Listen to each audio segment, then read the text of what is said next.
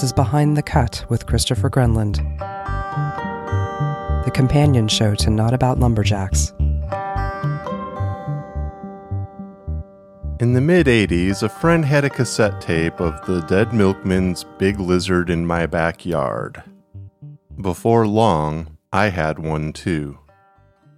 My introduction to punk rock mainly came in the form of humorous bands, with the Vandals and the Dead Milkmen at the top for me. A borrowed copy of the Vandals' Peace Through Vandalism lived in my car's tape deck, and that friend and I almost wore out our copies of the Dead Milkmen's Big Lizard in My Backyard.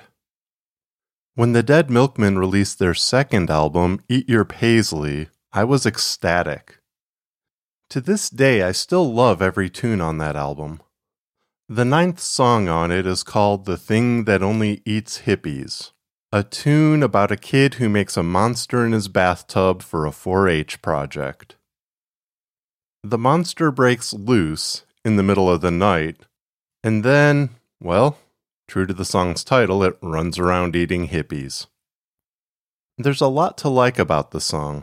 It's one of the many by the band that still finds its way into my head where I never mind the earworm. The concept of a kid making a monster in his bathtub stuck with me for years.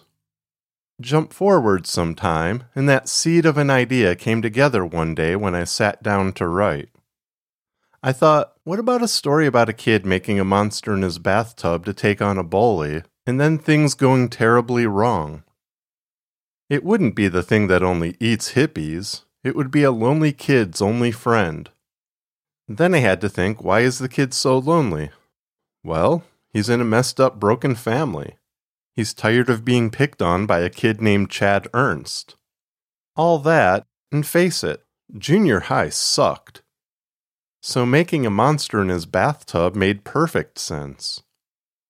And so, Booger became more than just an idea. I really released my inner 12 year old when it came to the sound design for Booger. I'd seen a video about the sound effects behind one of the Mortal Kombat video games, and in the video, the sound designer showed someone at Vox just how gross chewing a banana close to the mic could sound. He showed him how ripping apart green peppers can sound like a chest cavity being torn open with the right surrounding sounds. It was enough to get me really thinking about the sounds in Booger when it came time to record. One night while cooking dinner, the sound of stirring rice and beans caught my attention.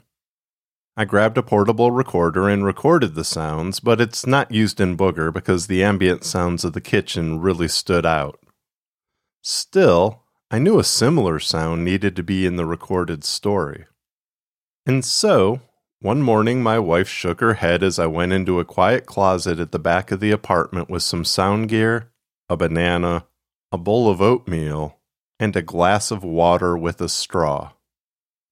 Now, my wife's a very patient woman who often takes part in helping me create sounds, but it still cracks her up at times the efforts I go through to record what I hear inside my head. I thought the resulting sounds were funny, I figured, as ridiculous as Booger is, why not go all out with the vile sound design? Sound is a strange thing. You can shoot a mediocre video, but if it has great sound, it's watchable. But if you watch a strong video with terrible sound, well, most people will move on. Good sound design often goes unnoticed because it helps people lose themselves in a story whether it's an audio tale like those on Not About Lumberjacks or a multi million dollar movie. While I thought the sound design for Booger was simply fun and funny, it really got to people. I heard from more listeners about Booger than perhaps any other story I've ever told on Not About Lumberjacks. One morning alone, several friends messaged me about how gross the story sounded. During a recent board game night with friends, one of them mentioned about how hard it was for him to listen to, and another friend admitted the sounds got to him as well. I listened to every story on Not About Lumberjacks multiple times before I let them go online. The reward for this is me listening with my wife. By the time we sit down together, it's more a visual thing for me because I've heard the story so many times. I don't like hovering when people read a story I've written because I know it makes them nervous. But watching my wife hear a story for the first time is one of the reasons I do this show. Watching her listen to Booger, though, I realized what I'd grown used to was really quite vile. Seeing her face twist into shocked expressions with each new layer of sound made me wonder if I'd gone too far. I don't talk about it much, but I'm in the process of querying agents with a serious novel. I almost didn't post Booger in fear that, no matter how strong an agent might feel the accompanying sample of the novel was, if they did just a little bit of research, they'd find Not About Lumberjacks, click the top story, and think to themselves, oh, oh no, no, this cannot stand. This is a very wrong person. At the same time, I often think about my life in these terms. Would younger me like the adult I grew up to become? I think younger me would be quite impressed to see that we're finally skilled enough to pull off the kinds of serious fiction we were never quite sure we'd be able to write, but inspired to nonetheless. Younger me would be happy to see that we still play Dungeons and Dragons, and that we can finally play some musical instruments with at least a vague proficiency.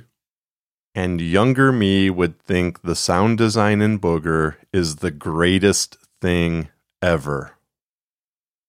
So if Booger grossed you out, blame the awkward kid I once was. And, of course, the Dead Milkmen. Thank you for listening to Not About Lumberjacks and Behind the Cut. Theme music for Behind the Cut is a tune called Reaper by Hrazen.